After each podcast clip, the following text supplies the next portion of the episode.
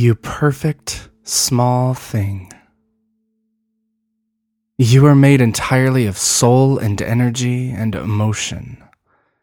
You are every emotion at the same time, the infinite range of human feeling humming inside you, there, just there.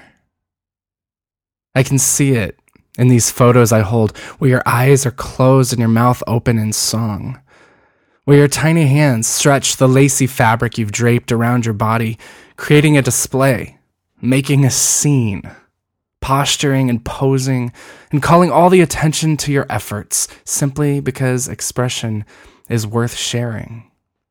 Self expression is a joyful, shareable thing. And besides, you don't know any better. Your body is memoryless.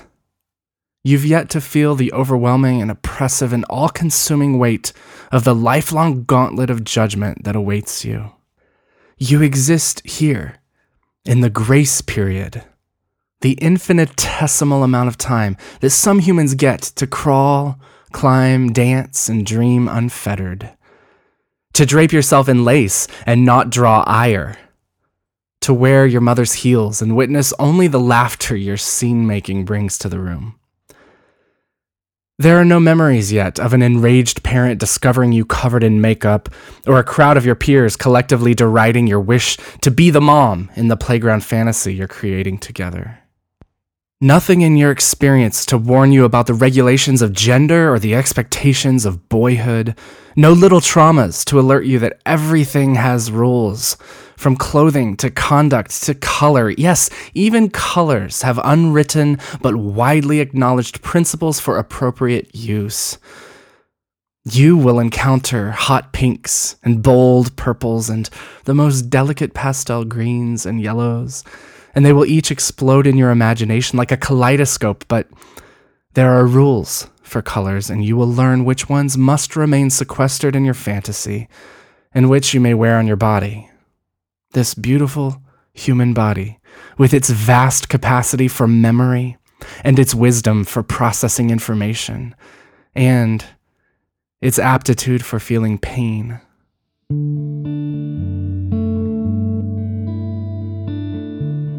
Your body, your powerful small body, will go through a million little traumas.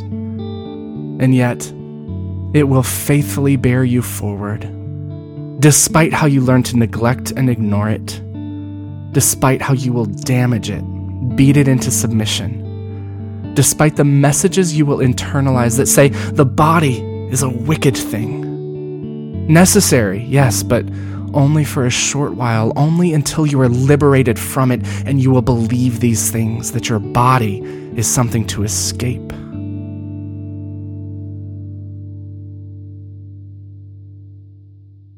After your grace period is over, every experience you have will drive home the teaching that your mind and your spirit must and must and must have mastery over your body so that your body becomes a wretched, mistreated, gnarled thing, carrying its grief like stones inside, forced to serve the mind and the soul, but cut off from them. Removed with surgical precision from the trinity of you, demoted to nothing more than a means of transport. The body. The body is where contact happens. It is where emotion happens. It is where lust and pleasure and taste and butterflies and orgasms and hugs and sight and communication, all these things happen in the body, but yours will be forbidden these things and more. Because the body, you are taught and you come to believe, is a wicked thing that you will one day be liberated from. So let it atrophy while you devote your energies to the soul and to the mind, the lasting things, the parts of you that will carry on after your body finally fails its last failure and releases you to the ether above.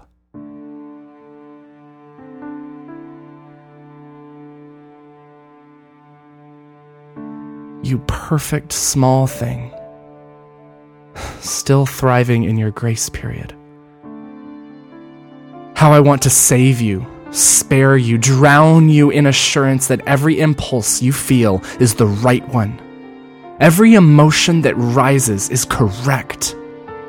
Every song and tantrum and affection and revulsion, every swell and tingle and pulse and thrum and ache is worthy. Self expression is worth sharing. You know this now. But the grace period will come to an end, and you will unlearn it. Soon the impulses of your body will come to represent the wickedness of your carnality, the cause of your destruction, the symptoms of your sickness.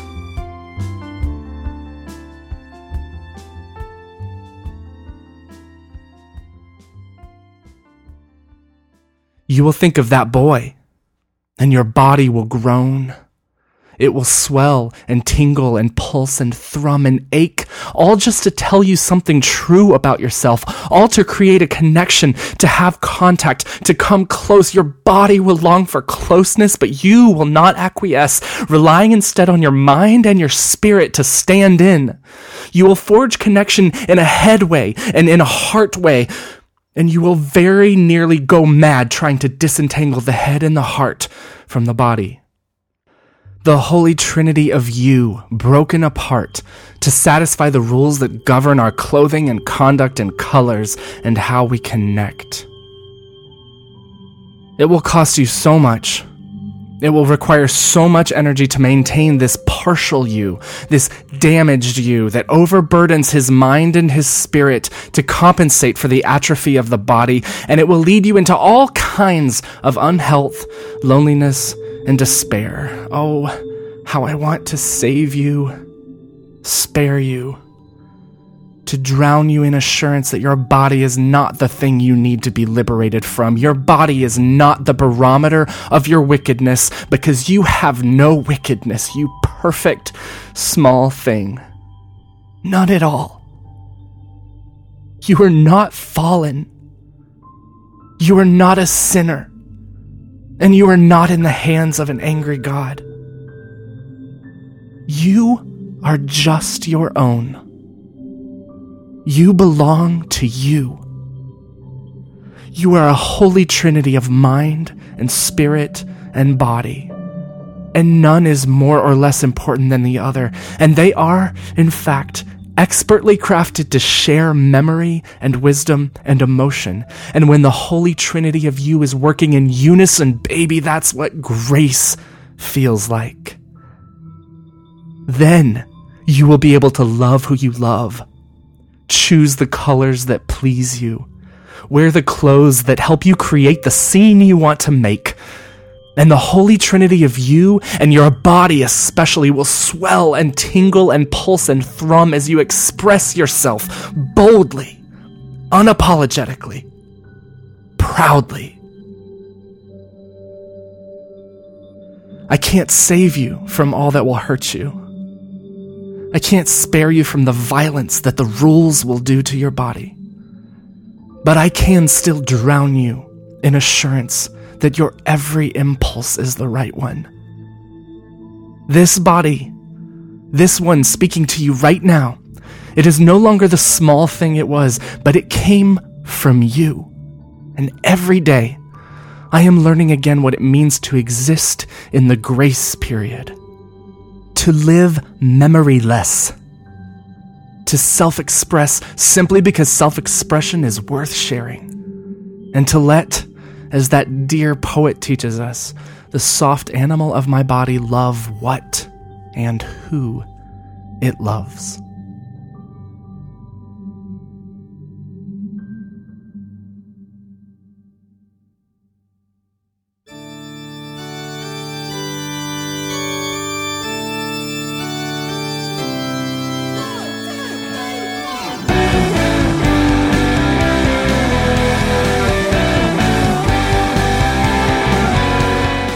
Spiritual Conversations for the Godless. I'm Matthew Blake. And I'm Karen Thurston. Welcome to Heathen.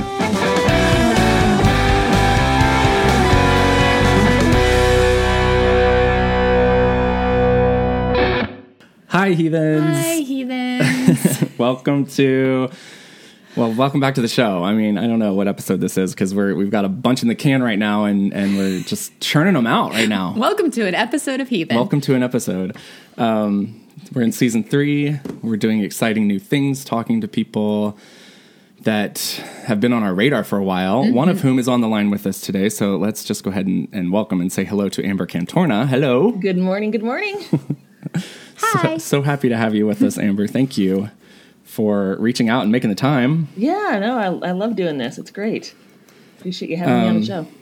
Yeah, you bet. Uh, we, I'm, I'm holding your book, uh, "Unashamed: A Coming Out Guide for LGBTQ Christians," in my hand.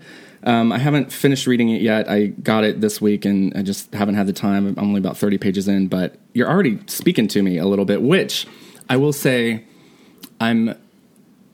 I, I, I'm, I'm never really surprised about anything anymore, but I'm still I'm kind of surprised because here's the thing about me, Amber. I am like your biggest skeptic not your personally biggest skeptic i just mean like the biggest skeptic of of all things of everything like religion uh, like being a human um the government like just like Are you really a human, though? yeah That's exactly To be debated. Debated.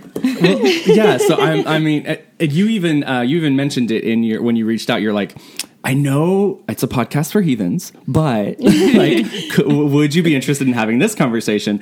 And um, I'm like, of course, of course, we're interested in having the conversation. Um, and also, yes, it's a podcast for heathens. Like, like the, our little tagline is "Spiritual Conversations for the Godless," which, in our context, is is very much a broad, all encompassing definition. yeah, loose loose term that basically means people who have experienced some sort of coming to terms with or leaving of a faith that they were brought up in. Yeah. Um, and that that doesn't say anything about where they've landed now. I think we're talking to a lot of different people. Um, uh, but but that word heathen was chosen in very intentionally, and uh, even that word godless is kind of chosen intentionally, even though um, we're not. We're, again, it's like a broad, loose definition of what godless means. Uh, because Karen, like you're you're not. I don't think you would call yourself godless, right? I'd call myself a pantheistic mystic. Thanks, Science Mike. Um, I, I like to think of our heathen like I think of the people who who use the heathen definition as like you have some place or someone or some thing in your past that would look at you and say you can't possibly believe in the God I believe in or the God that you used to believe in because you are the way you are, you believe the things you do now. So one way or the other, whether it's that you don't believe in God at all anymore or like you still do, but you've got a different definition. Like there's something, there's some conflict there of like how God used to be for you that you cannot really go home to anymore. Yeah. I totally Not- qualify so- for that. Right. Right? Ex- Absolutely. As would most of the people that I, you know, that I, my work is for, I would think, you know, because the majority of them are leaving that faith of which they were brought up with and trying to figure out how to reimagine that to, to fit with what they are now and who they are now. So, Right. Mm. Can I? I'm just if, if it's okay with you, I'm just going to read the piece of, of your introduction where you say who the book is for because I think it it really uh, kind of sets the stage and, and reveals your heart behind why you do what you do. Um, so, so so you say this book is my labor of love to each of you who identify as an LGBTQ person of faith.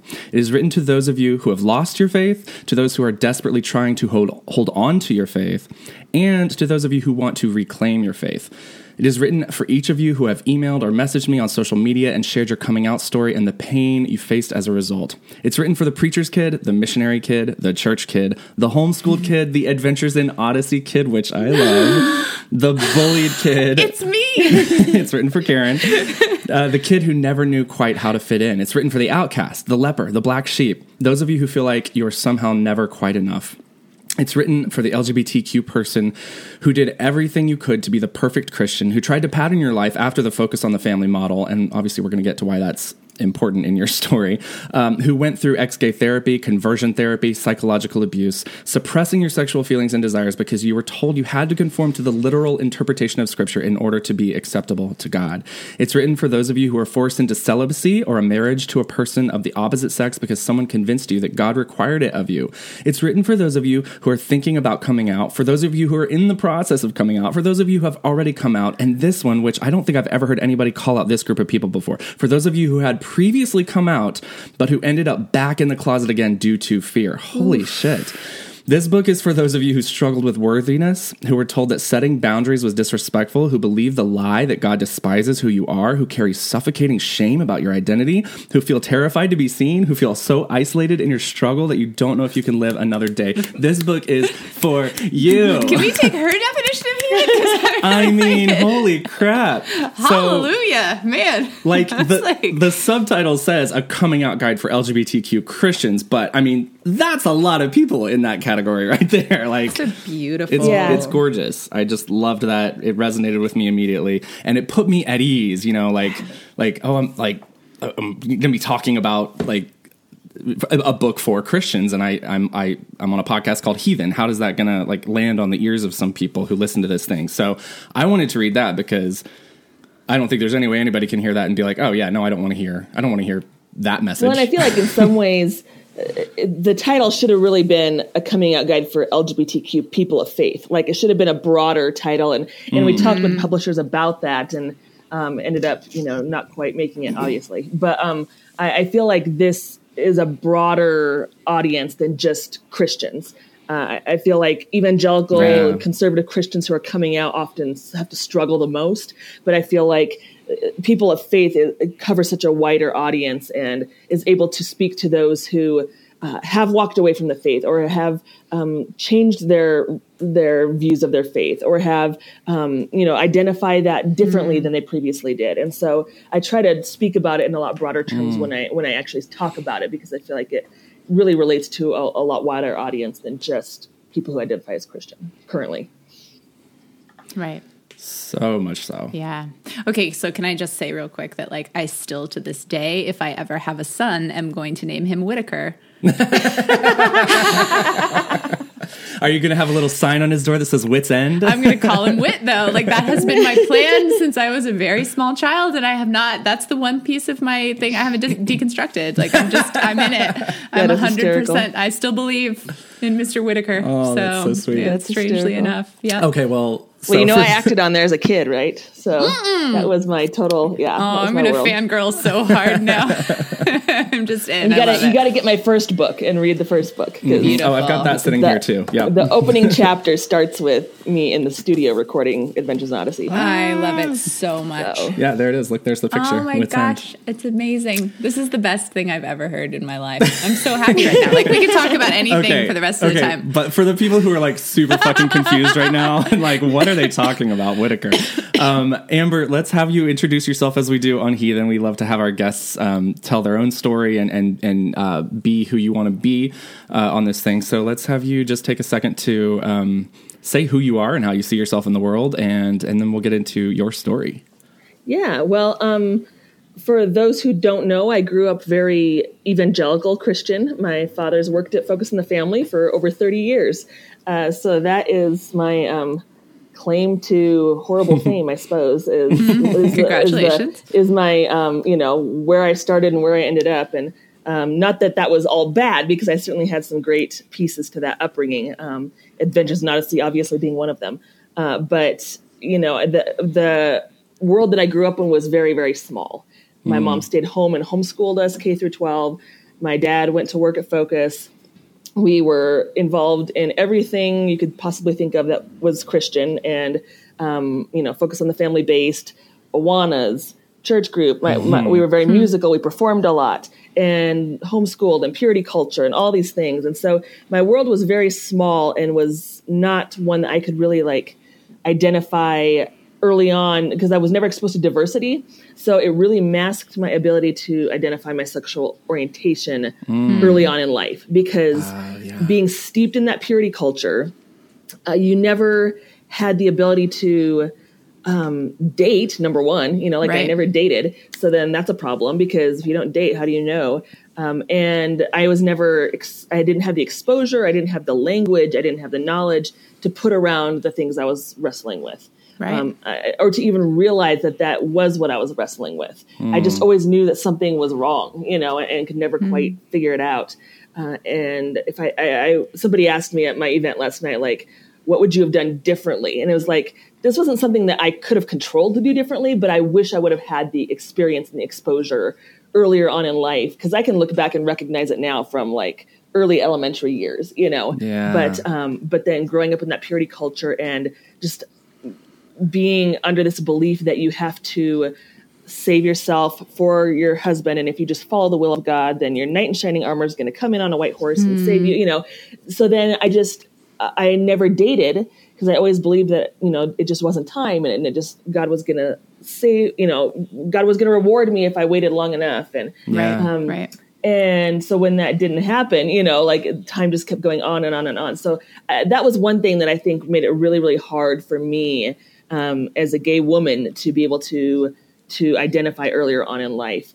Uh, so it wasn't until I was in my early 20s that I figured out that I was gay, and that's because I fell in love with my roommate, um, which was, you know, super awkward As we do. as we do, Yeah. as it happens. Yes, and so, uh, but you know, the, the things that ensued following that with coming out and and coming out to my fa- coming out to myself, coming out to my family and my friends was just a very very hard road. You know, as you can imagine, with a dad that's been an executive at Focus for thirty years. Right. So, um, That, that sorry if I can interrupt you for just a super quick second. Yeah. I, I I was really you have such a, a way of putting things to words that I know in my bones and have never been able to even say out loud myself. But I loved how you described in your book, and then just now talking about how growing up in a uh, in that small world, in that very small conservative Christian bubble, the way we always always talk about it, you're not exposed to anything that looks like what you might be after right, um, you're not exposed to the person, the type of person that you might become one day. Um, and and if you are in any way, shape, or form, it's almost universally derided or denigrated. Um, I mean, that was that, I just related so hard to that that that piece that you put in there. Was like, oh my gosh, she's so right. Like I. The, the I, it took forever. I don't I don't know how old I was when I uh, first learned what gay was or what queer. Well, That that was an queer option. yeah, Yeah. even later. But Yeah. yeah, that that was an that was option. an and then when I yeah. yeah, and then when I did learn about it, it was you know a bad option, the- Not, yeah, not was- a good option. Yeah, it was the wrong way. the wrong Hell option. is also an option. So the, so so that like and, and and that's a that's a level of developmental like it's you're stunted in this at this really crucial critical age when other kids are like looking around them and seeing um, representation of things that they might one day become and you don't have that at all. Not like at all. that that kind of arrested development is is is really specific and unique to to these stories. Uh, and, and it just it i mean as i was reading that piece just yesterday i was like wow that's so me. I i I, I, I, I, wish what ex, blah, getting tongue tied. What you said uh, about answering the question last night, I wish I could. Not that I could go back and you know redo it, but just that I, I, I just wish I knew about it. Just wish I had access to information and knowledge earlier, uh, because that would have changed the trajectory for me a little bit. yeah, or a lot probably. Right. Yeah, you there are a lot. I think that's what like I'm such a huge proponent of exposing your kids to diversity from a young age, you know, to- so that they have that exposure and that knowledge and that experience right. on so many levels. Like it's just important on so many levels. Um, Yeah. and for their own development and who they become in the world and how they treat others and Mm-hmm. it- that are different from them and how they see them and I just I think it's super super important. So hmm. Yeah, this is my favorite thing about the community that we have and what my daughter, I have a daughter who's six and like what she witnesses all the time. Like, I love, I've watched without any coaching and really no intention on my end except for the people that we've surrounded her with. But like when they play, when they have weddings, like, it's all bets are off as to who's marrying whom. so they have they have same sex weddings as frequently as they have that. hetero weddings, and it's beautiful. And I'm like, who's getting married today? And they're like, Susie and Steph, and I'm like, perfect. This is oh, beautiful. so but just that her six year old mind doesn't have that. yeah, Yeah. that's amazing. Uh, I think it's so beautiful, and I think that like it, it's so encouraging that that is a, starting to be something that can exist. Even on the smallest scale Yes. in her mind, like that's just that little change is such a beautiful, it's a beautiful huge thing. thing. Yeah, yeah, and those Yeah. conversations that you have with with them about that and the way that they just grow up feeling like that's normal. You know, I, I just Right. think that's so amazing. Yep. Sorry to sidetrack us there from your Not at story. all. Not at all. I- Kind of what we do. I just love that. It's a great sidetrack.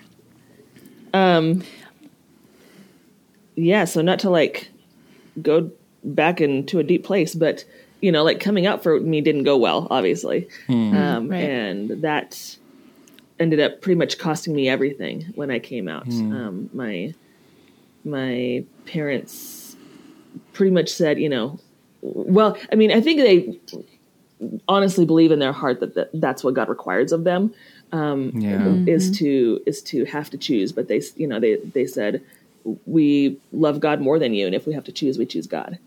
And um, so to hear that from your own parents, you know, Yeah. um, and and to be compared to to murderers and to pedophiles and um, and I mean, you know, they said we feel like you've died. Uh, so it just it was um, you know took away my house keys and it just was an awful awful experience. Um, so I, I I think why you know that's part of like why in this new book Unashamed I'm such a huge proponent of finding an affirming community regardless of where you fall faith wise, having that affirming community, um, I think is super important because that was really what saved me when I came out. Um, I, I really don't think that if I didn't have um, like an affirming community around me for support, that I would have made it because I was in a dark Yeah. place. And so I really think that having that affirming community saved my life. And I was super, super grateful for it. So I'm a huge proponent of people finding that, preferably before they come out, so they have that support when they're going through the process. Yeah. Um, you know, when, Yeah, when so things was- inevitably was- get hard. Was that your experience? You had you had that in place when you decided to take take the leap. and I Mm-hmm. I'm absolutely grateful for that. Uh, I really think it saved my life.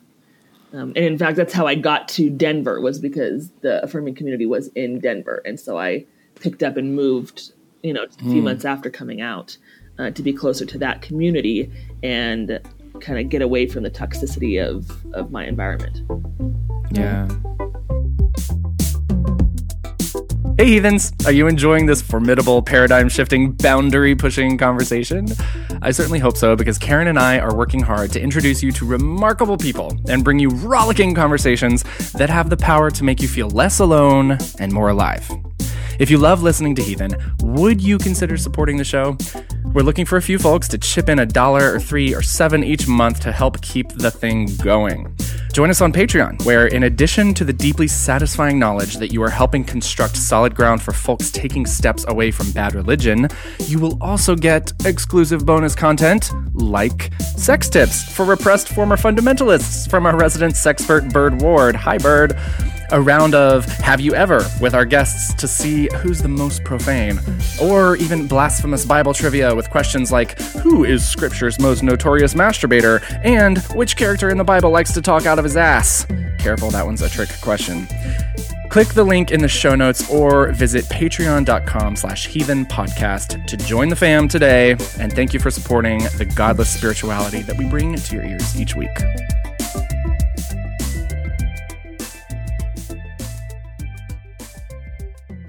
Yeah, so the, I, I think a lot of people who listen to this will immediately be familiar with focus on the family, with with the if not focus, then, then at least with the culture that you're describing, um, because it's it, it, it, it it's huge. Right. it's it's everywhere in, in all parts of our uh, country and, and really around the world. I was actually kind of internally laughing when we were talking about. Um, being exposed just to diversity as children because I think I think my um, my sweet mother thought she was doing that in some ways and and, and she was in some ways but um, she's a, she's a French and Spanish teacher and so uh, she exposed us to a lot of uh, French and Spanish culture. Um, but you know like European, like European evangelical culture. like I went, I went to to France uh, and worked at a, a camp for a month after I graduated high school with her and with with some other students. Um, but it was an evangelical Christian camp in the in the Alps. that- Right. I mean, Oh, yeah. gorgeous and wonderful, beautiful experience, but like not a drop of difference between, except for the language, between the, the culture that we lived in.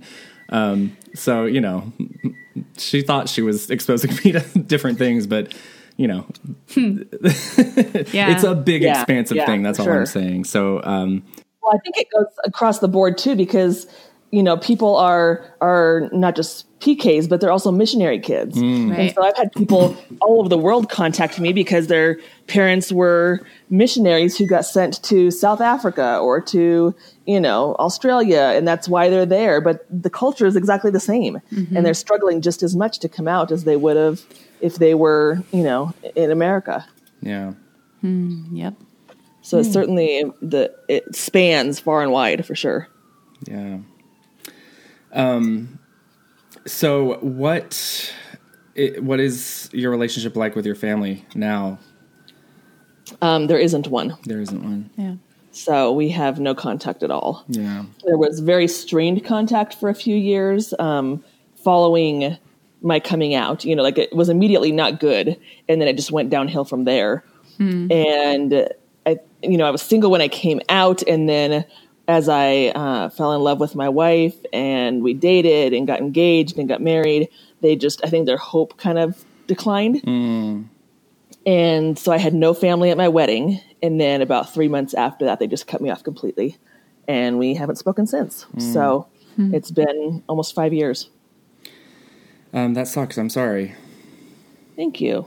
it does suck. Yeah, it does. uh, let's let's uh, talk about your chosen family then, um, and like your wife. How did you guys meet? We met actually at the affirming church that I was attending. Nice. So it's a wonderful story. proof, yeah. proof positive that affirming communities are a good thing. exactly. it's a good place to be. And we uh, dated and um, both knew pretty quickly that uh, this was what we wanted. And so we're celebrating five years this year. We're hoping to go to Italy Ooh, yay! and make the trek for, for the five year mark. That's so awesome. it's amazing Um, how time flies. We're like, man, it's five years already. that We've been married, you know? Right. Yeah, you're not joking. But- Um, my maybe Yes. maybe I'll see you there. My I'm getting married this fall, and uh, my In Italy? no, Is it in Italy? but Can we go? uh, but uh, we are. That's that's what we want to do for our honeymoon. Is is Italy. Oh, awesome. So, yeah, we we have no plans, but um, when are you getting married? in October? Well, that's when we plan to go. Oh, hey, guys, I want to go to Italy. a I'm just going to go to Italy to go to Italy. I don't Just to the be rest y'all there. doing. I don't need a reason. Whatever. It's fine. So, uh, you you finished your book tour for refocusing my family, which is that that's that's the memoir. That's the story of of your upbringing, coming up in the focus on the family uh, universe, and then um, having to come out of that in all the ways. And you immediately went. You, you like finished the book tour and immediately went and were like, I, I have to write this next book. Can you tell me a little bit about Kind of. Sort of. It's not quite how it went down. Oh no! Okay, sorry. Then I, I, I misunderstood. Um, No, no, you're you're sort of right. But I was like halfway through the book tour when I was approached by a different publisher for this book. Ah. And gotcha. so at first I was like, I am so not even close to ready for this. Right. Yeah. You know, Kind of in the middle of memoir the thing. Like, well, and writing the memoir was grueling. You know, to go back and examine your life from all these different viewpoints and to reprocess all this trauma on such a Hmm. deep level and to figure out how to share that with the world, the world in a way that's you know um, going to be helpful for people Right. was a grueling process. And Sure. so I was not like ready to just jump back in and do it again. Um, but the same weekend that they approached me, I led a workshop for people trying to come out to conservative families. And I was at a conference and they gave us the largest workshop room available and it was packed out. Like a third of the conference was in the room.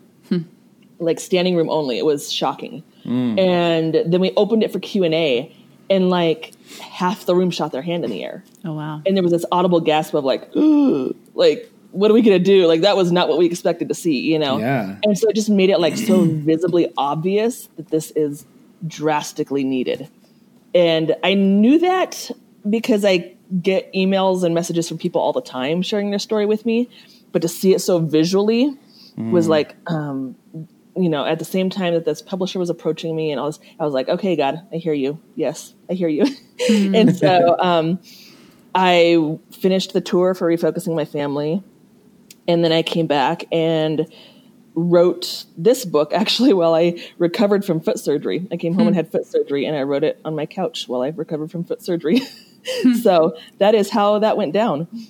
And now here it is. And, you know, both of the books released within 18 months of each other. So it was a wild and quick ride, but um, we're, we're getting ready to go out and do it again. Yeah. Wow. um, the urgency behind that just feels really like I can feel that. I can, I can, uh, just even in my own experience, the need for this type of a conversation um, that people aren't having or, or, or, or, don't know even where to begin to have it. Um, what do I do after? I think mm-hmm. that's a lot. A lot of the impetus behind this, even this podcast too. It's mm-hmm. like, what do I do after I uh, come out as as uh, sorry. There's a cat in my lap. It's distracting cat me. Is just loving him um, so hard right now. uh, what do I do after I, I come out as like faithless in some way, shape, or form, or or re- uh, rejecting or apostatizing the faith I, I grew up in? You know, like what is mm-hmm. the what is the rebuilding process? What is the reconstruction? What is next? Um, yeah. So well, and I, I think that's what I was seeing too, because there's so many resources now that weren't available when I came out. So many resources that are helping them navigate their sexuality and their faith, you know, theologically. Right. But nothing to help them once they do that. Like, okay, I'm gay and I'm Christian, and now what the hell do I do? Right. You know, how do I move forward from here? What are my steps? And so those are the questions that I kept seeing on loop over and over, whether it was at events where I spoke or whether it was um, through the messages I receive and the emails. It was just felt like this loop of questions that just were on cycle, you mm. know, in repeat. And so it was the same questions over and over and over. And there just was nothing to help them practically navigate that. So that's where this book came into play, is to try and do that and, and to give them practical steps and a holistic approach to uh, to do it to the best of their ability with the least amount of collateral damage. Hmm. Hmm.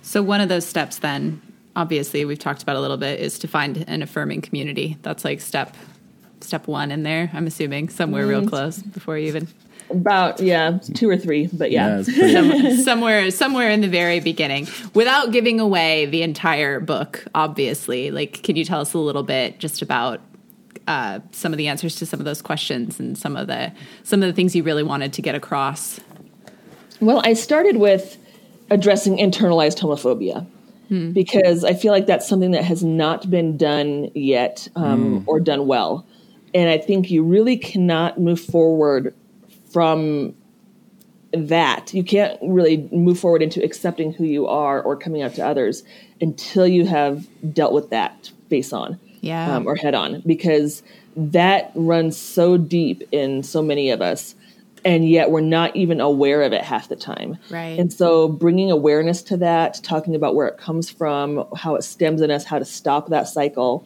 uh, I really felt like was step number one that you had to start there. And then from there, I take them on kind of this journey of embracing who they are and seeing God through a different lens than perhaps they were taught to see God through. Uh, you know, kind of this angry white man in the sky that is ready to strike them with lightning because yeah. they're gay and send them to hell. You know, right. re-examine that lens and and view God differently. And then once you do that, view yourself differently through that lens as well um, because if God doesn't hate you the way you believed, and if God in fact loves you, then you can in fact love yourself.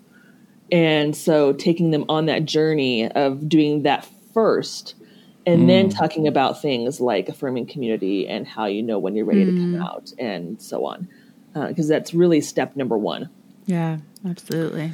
Which is such a actually, yeah, kind of a radical approach. Mm-hmm. Um, I, I, mean, just as I think about my own experience, I lived for years with my own internalized homophobia, and my I always talk about my coming out process in the stages, which I mean, coming out for everyone is a constant thing. Like we're always coming right. out, like to the dentist, to the you know, like right. you you, yes. you, have to fill out a form where you have to talk about your who your spouse or partner is. Like yes. it's a it's an ongoing, perpetual process. But specifically for people who are raised in communities that religious communities that suppressed or oppressed that part of their, their identity see even how i say that part of their identity like that, mm-hmm. that is a phrase that that for me represents so much of what i was taught growing up because i when I when I did finally admit to people, to myself, and to people around me that um, okay, I you know I didn't come out as gay. I came out as struggling with same sex attraction, right? Like because that's yeah. that's safer language. Right, right. Like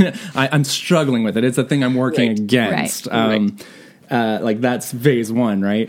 Um, and, and and all of the feedback that I got and continued to get for years from people in my church world spheres, Christian spheres, um, was this is not who you are. This is like like this is a part of your Something, identity, right. or or yeah, before before it was even part of your identity, it's a sin. Like Right. yeah, it's Yeah. it's just a it's just your unique something temptation you've done. Yeah, yeah, something that like you God gives us all with. things we you know um, that we struggle with nothing that no temptation beyond what we can bear that kind of thing. but then after that, even when it's like, well, no, I am like I'm gay. This is that I've, I I did five years of conversion therapy and an attempt to to really try and change my orientation. After that, whoa, um, cat again.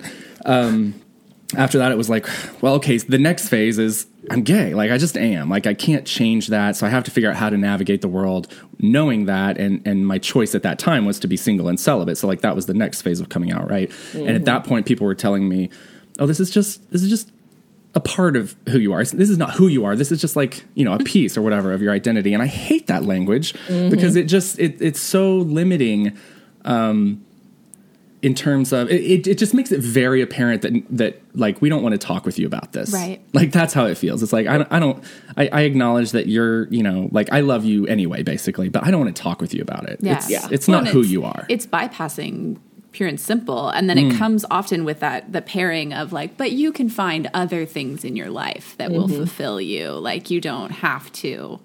Like you can just not engage with that particular part of yourself. And I think this is kind of this lie that we tell uh, in religion in general often is just this idea that like, oh no, you can just not engage that Mm-hmm. yeah. and find fulfillment in it. Just turn your eyes upon Jesus, you know, and don't worry about this other thing that you are you are wrestling with. And that seems to work exactly never. Like in my experience, Yeah. I, I feel Well, and I like would- anytime I would call that a subtle form of internalized homophobia. You know, like Right. or, or homophobia that is subtle that can become internalized if we don't recognize it as such and call it out. Yeah. I, I just want to also note that in your book, you, uh, you you make you go to extra pains to um, let the reader know that homophobia, in, in the context that you're using, it refers to not just uh, homophobia, but like transphobia, any kind of queer phobia, basically, right? Like we're you're very inclusive, and your story your your story includes people uh, from all the different categories in LGBTQ plus. So thank you for that, first of all, for including all those stories. Um, and I just wanted for our listeners for y'all to know that we're using that word inclusively as well. um, man, I just my my uh, when I had the conversation with my grandparents, which was actually even a little scarier than my parents. Uh, my my papa w- was like the pillar, the figure in our church community um, growing up. Uh, so it was it was scary to come out to them. It was actually harder to tell them that I no longer believed that the Bible was, you know, what they believed it to be, the the inspired, inerrant, and ac- uh, accurate um, Word of God, um, than it was to come out. But in the coming out conversation, I remember my papa said something about, um, well, well, Matthew, I don't, you're, you're, gosh, should I say this? What the fuck? I'm going to say it, and and and if if I have to cut it out later, I'll cut it out. But um, he said.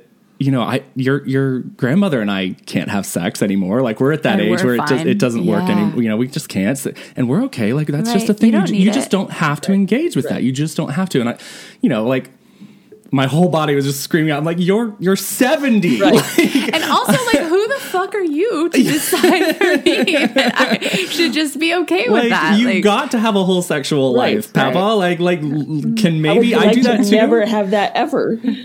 Yeah, Right. yeah. Like think about it a little bit. What you're saying. And even if you're cool with that, like we may have different priorities in life. Like that is a possibility as well. Like that may have been okay for you, and Yeah. still could just not be okay. Yeah. like I, you may be okay going your whole life never eating chocolate again, and you wouldn't miss chocolate at all. But you know what? I really like chocolate. Exactly. I don't actually want to go the rest of my life. Obviously, that's a much smaller example, but like Yeah. it's not that hard to imagine that people mm. might have different priorities Yeah. than your own. But I don't know. But that, I mean, prioritizing sex is not exactly something that we were taught Yeah. is a good thing. Mm-hmm. Yeah. Yeah, it reminds me of other conversations I had too, where um, you, you talk a lot about this about people who are accepting, but not affirming necessarily. So, like the the the, the Christian friends who are like, "I love you," you know, I love you regardless, But. And and and yet, it's like, yeah, I love you unconditionally, but. Uh, which yeah let's let's just reconsider what unconditional means for a second. But like that that's i when i when i decided to start dating which uh, was you know like phase three of my coming out process like okay I've, I've tried the single celibate thing i've tried the the conversion therapy thing and now i'm just gonna like i'm just gonna lean into it and be a little bit gay and go on a gay date. Um, my my pastor best friend the person i was i was on a church staff with this person uh, and had been doing that for seven years. And um uh, he was like, okay, so, uh, you know, I honor your choices and your decisions. I just, I don't, I don't want to talk with you about your dating life anymore. Like, so like, let's just take that off the table in our relationship. Like, that's not a thing that's going to come up between us, which was brutal. Yeah, like, an not really absolutely, oh yeah, it was so, so hard for me to hear that from this person because this is a person that I loved deeply and, uh, you know, believed in the vision that, he had cast for this community that he wanted to create and I had been investing in that for years. And and then for him to just say like, "Oh, it, it's again it's that compartmentalizing like, well, this is a piece that we don't need to talk about or man, internalized homophobia is a bitch. Like it is seriously mm-hmm. seriously yeah, rough. and I think we deal with it forever on some level. Like it never totally goes away. There's always like little strands of it, and I think the more that we're aware of it, the more we can minimize that impact. But we have to be aware Mm-hmm. of it in order to do that, you know. Because if we're just Yeah. if it's subconsciously happening, we're absorbing it as truth without even re- realizing it. So being able to recognize Mm. it for what it is and call it out, I think is crucial to our being whole and healthy as an LGBTQ person. All right, so being whole and healthy. Let's um what so what what what is your what is your Amber, what is your particular spiritual practice look like for you now and and what is um Well, you want to hear my new hobby? yes, I'd love to hear it. Floating is my new hobby. Cool. I want to try it so much. Yes. it's so cool, and I'm loving it so much.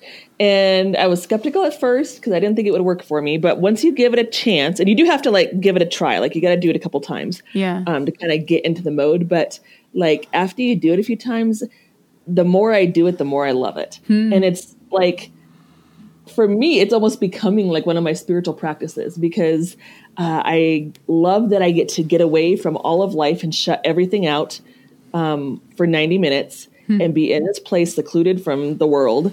And, you know, like that has been like a spiritual practice for me. Like I get to lay there in complete silence if I want, or I can have the meditative music on if I want. Um, I can lay in complete dark if I want.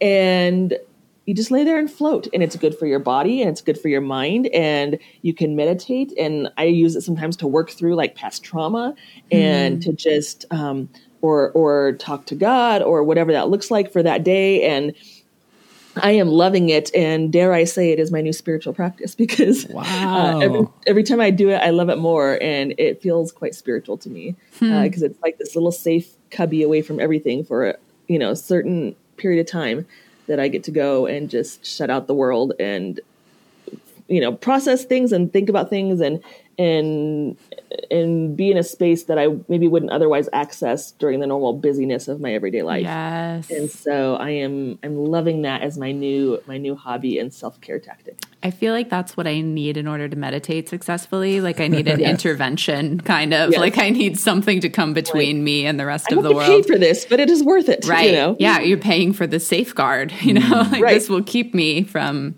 being able to interact with things, and I think that that's there. That sounds just really nice to me. yeah that I, meditation didn't really click for me until i had i work for a theater that's my day job and and i uh, go in uh, we put this on the show actually just a couple episodes ago i talked about how i go in to work super early uh, before anybody else is in the building. And I go in the theater, and there's the little ghost light on the stage is on, and it's just this like soft, warm light that kind of floods the large room.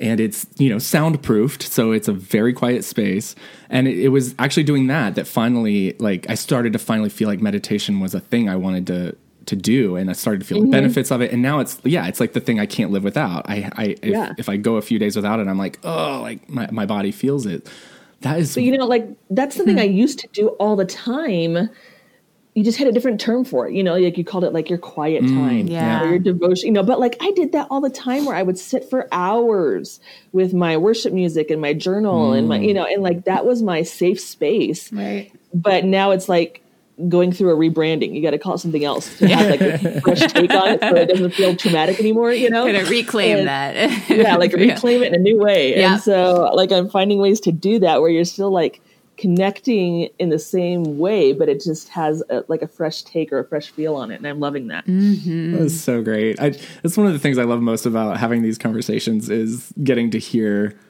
the things that are working for people. Like right. I don't care anymore like what is doctrinally sound nope. or what's biblical or anything like that. I just want what's working for you. Right. And if it's yeah, like yeah. going in a tank where your senses, your sensory deprivation and like floating, like that's beautiful and awesome. yeah, which is not going to be in the Bible because not no. an option. No. Then go float on the Dead Sea, maybe. I don't know. But right. Yeah. Um, it's kind of the same thing. Yeah. It's like there's right? like 1,100 pounds of Epsom salt in this little 10 inch pool. Like, wow. You really are amazing. kind of floating in the Dead Sea yeah, it really is. Like so you can feel biblical. the salt crystallize on your body.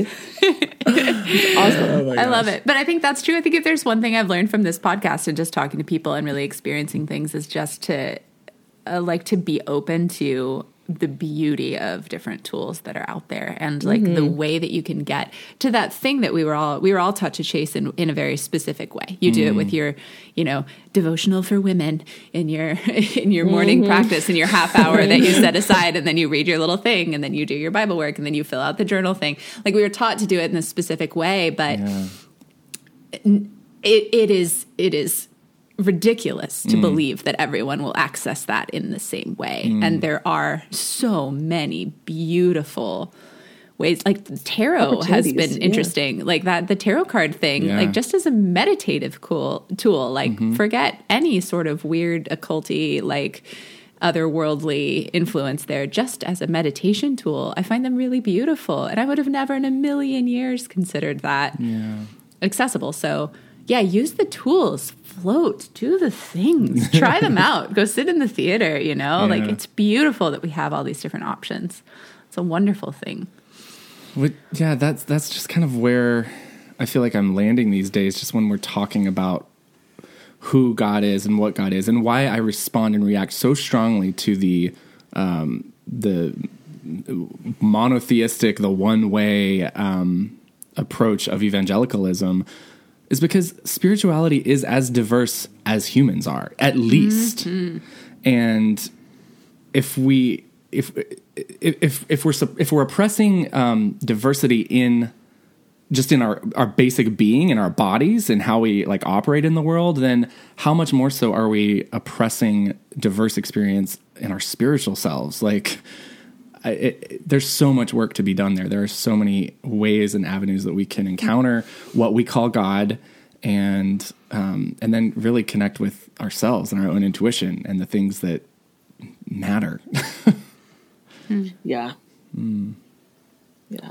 It's it's so funny. It's all the same thing. There are different ways to be people. There are different ways to be in relationship. There are different ways to be oriented. There are different ways to connect. And there's no the one divine. right way that you have to follow to be, right. you know, acceptable to God. Yeah. Like, diversity is beautiful. God is diverse. God created diversity. Like we should embrace it and celebrate it, not try to hide it away. Yeah. Well, if you were an infinitely capable creator, like why in the world would you create one would you make everybody the same? Yeah. like how bored? I'm I'm creative and I'm bored doing the same thing twice. Yes. Like I can't imagine if I am created in anything that vaguely resembles the image of God, I can't imagine God not being terribly bored with everyone having the same story and way of being. Like, come on.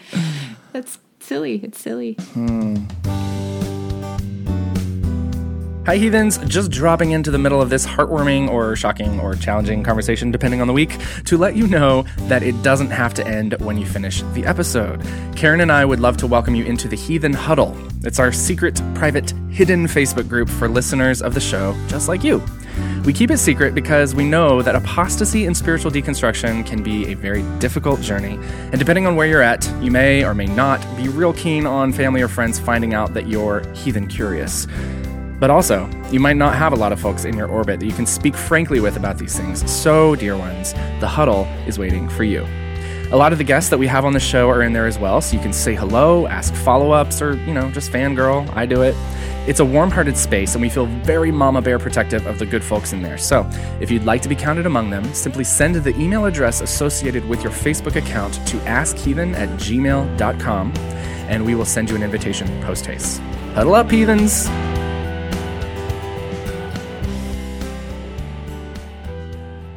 As you've kind of gone through this, like you're starting your tour, you're doing this book tour and all the thing. What are what are what are kind of the key messages that you hope? Like if you if you have people who come in and have who have these questions and they come and they listen and they they pick up your book, like what are the what are the key things that you hope are conveyed? Well, I hope that they are able to see a different view of God for mm. one and and realize that what they've been taught uh, isn't actually true in many cases of uh, you know this view of an angry um, scornful god that um, hates who they are right. and i hope they learn to to love who they are and to embrace who they are and to treat this guide kind of as a as a companion along their journey. Like I hope they feel like I'm walking alongside them, hmm. um, so they don't feel as alone as maybe they felt in the past, and and to realize that they're not alone, that there is a lot of support out there for them, and there are people that care, and they just need to plug into that, you know. So I'm hoping this provides them with tools uh, to to help them through each stage of the process, whether that be uh, the importance of boundaries or how to handle grief and loss or how to navigate difficult family relationships or or knowing when to come out and who to come out to first and and how to navigate that. Like i just i try to be very intentional in addressing all of the most commonly asked questions um, in, in, a very specific way as well as just giving them the tools to to navigate. Mm-hmm. and i share not just pieces of my story but the stories of others as well that mm-hmm. I've met yeah. along the way and that who are allowing me to share their story in this book. And so they get different perspectives from different people at different points in their path. And so I'm hoping that that is an encouragement to them as well and that they just feel like um, less isolated in their struggles and, right. and, in their journey.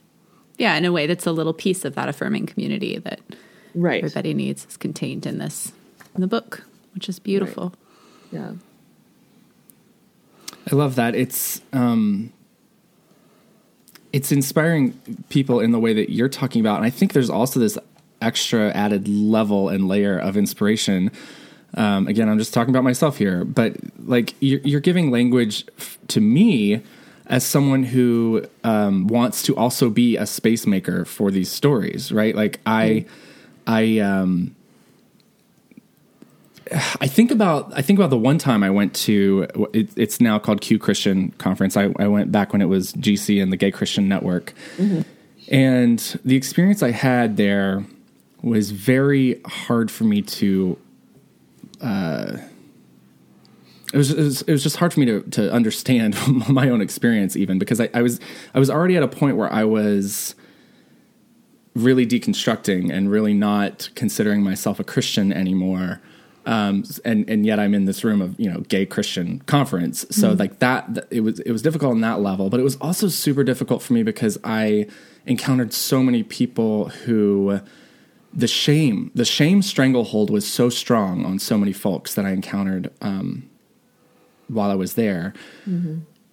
which duh, right? Like, yeah, and it continues going, to be, yeah, right. yeah. If, if, like if people, I think sometimes when you get into an affirming community and you get settled, you get comfortable and you forget that there are still mm-hmm. thousands of people that are dealing with this and are in non-affirming communities and are sitting in the pews thinking that God hates them. You know, yeah, yes and as I work on the front lines of this every day, I see how obvious and apparent it is all the time and how much it's still needed. Mm. But people kind of come out and move past that and often forget.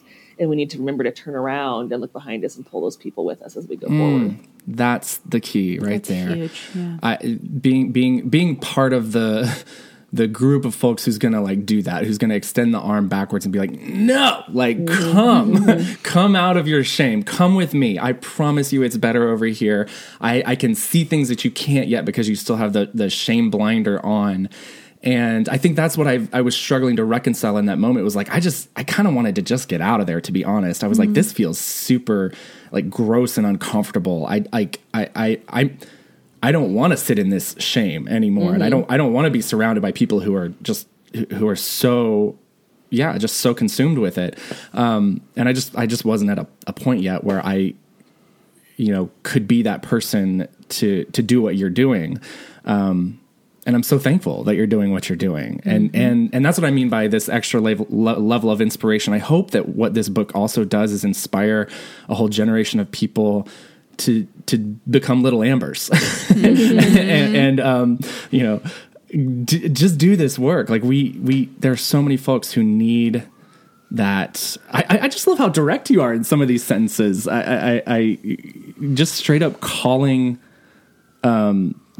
calling people wrong, like tell, telling folks you're wrong about this. Like, you, you, you know, we're so careful with our language sometimes nowadays, where we, we try to be very inclusive and and uh, um, you know, just whatever. It's just like Yeah, the, the I- I world that we think live in. I've- I think I've seen enough of the damage that it's doing that I'm, Yeah. you know, calling out some of the bullshit because it's Yeah. it's harming so many people, and it's just not okay. So I'm like, Yep. okay, enough with the BS. Let's let's call it for what it is, and you know, find a way to to recognize it and move forward. Yep. Mm. It's so, lovely. important. Okay, so my really important question though is can we make a progressive version of Adventures in Odyssey because You are not the first person to say that. I'm sure I'm not. Where's my team? I had uh, somebody last time on my first book tour say something about that. Like they were like seriously interested in like making it happen. Yeah, I was like, go you. right. Good luck with that project. I will. See you later. Yep. Well, if that person happens to be listening to this Right. conversation, Can you do it? 'Cause we need it. No, well, call Karen. Yeah, call me. I'll need- help you. You yeah. want to be involved in I that will. too. I do. I'll, I'll at least consult. I don't really have time in my life for more projects either, but I will cheer you on if that's a project you would like to take on, and I will. I will. I will buy the Kickstarter. Yeah, there you go. I'll do it because I would love. I would love Fable to listen to that hardcore. That is not my calling in life to create. No. But if you feel so called, more power to you. Whoever's out there, get it done. Get it done. Someone. There's a heathen somewhere for that. And I love it. It's fantastic. Yeah. Amber, uh, where can folks go to find you and follow you and get more of what you're doing? Uh, well, they can follow me on social media at Amber N, as in Nicole, Amber N Cantorna, across all platforms. And then they can find me on my website at ambercantorna.com. Uh, they can go to the events tab and see all of our tour dates that are coming up. And we still have uh, a handful of cities that we know we're going to, but we don't have the, that we're working on nailing down the exact date still. So they just need to kind of stay tuned and check back in. And then they can, of course, purchase the book on Amazon and Barnes and Noble or at their local bookstore and uh, all the all the book places. Excellent. Beautiful. A- And, listeners, all of those links are in the show notes right now. So go click on them, follow Amber, uh, buy the book, and support people doing this work. This is so important. It is important work, and that's part of the reconstruction. Is just people who are making these resources and putting them out there in the world. Like that's that's step next. You know, that's that's what we need now, and that's what we need. So thank you, Amber, for being you know for leading the charge on some of this. It's beautiful, and I'm so so grateful that that exists and that you exist and that you're telling this story as loudly and as beautifully as you are. Well, and thanks for having me on. I appreciate it. It's always great to have ways to to share about my work and to get the word out. So You appreciate bet. taking the time. Come back anytime. Yeah.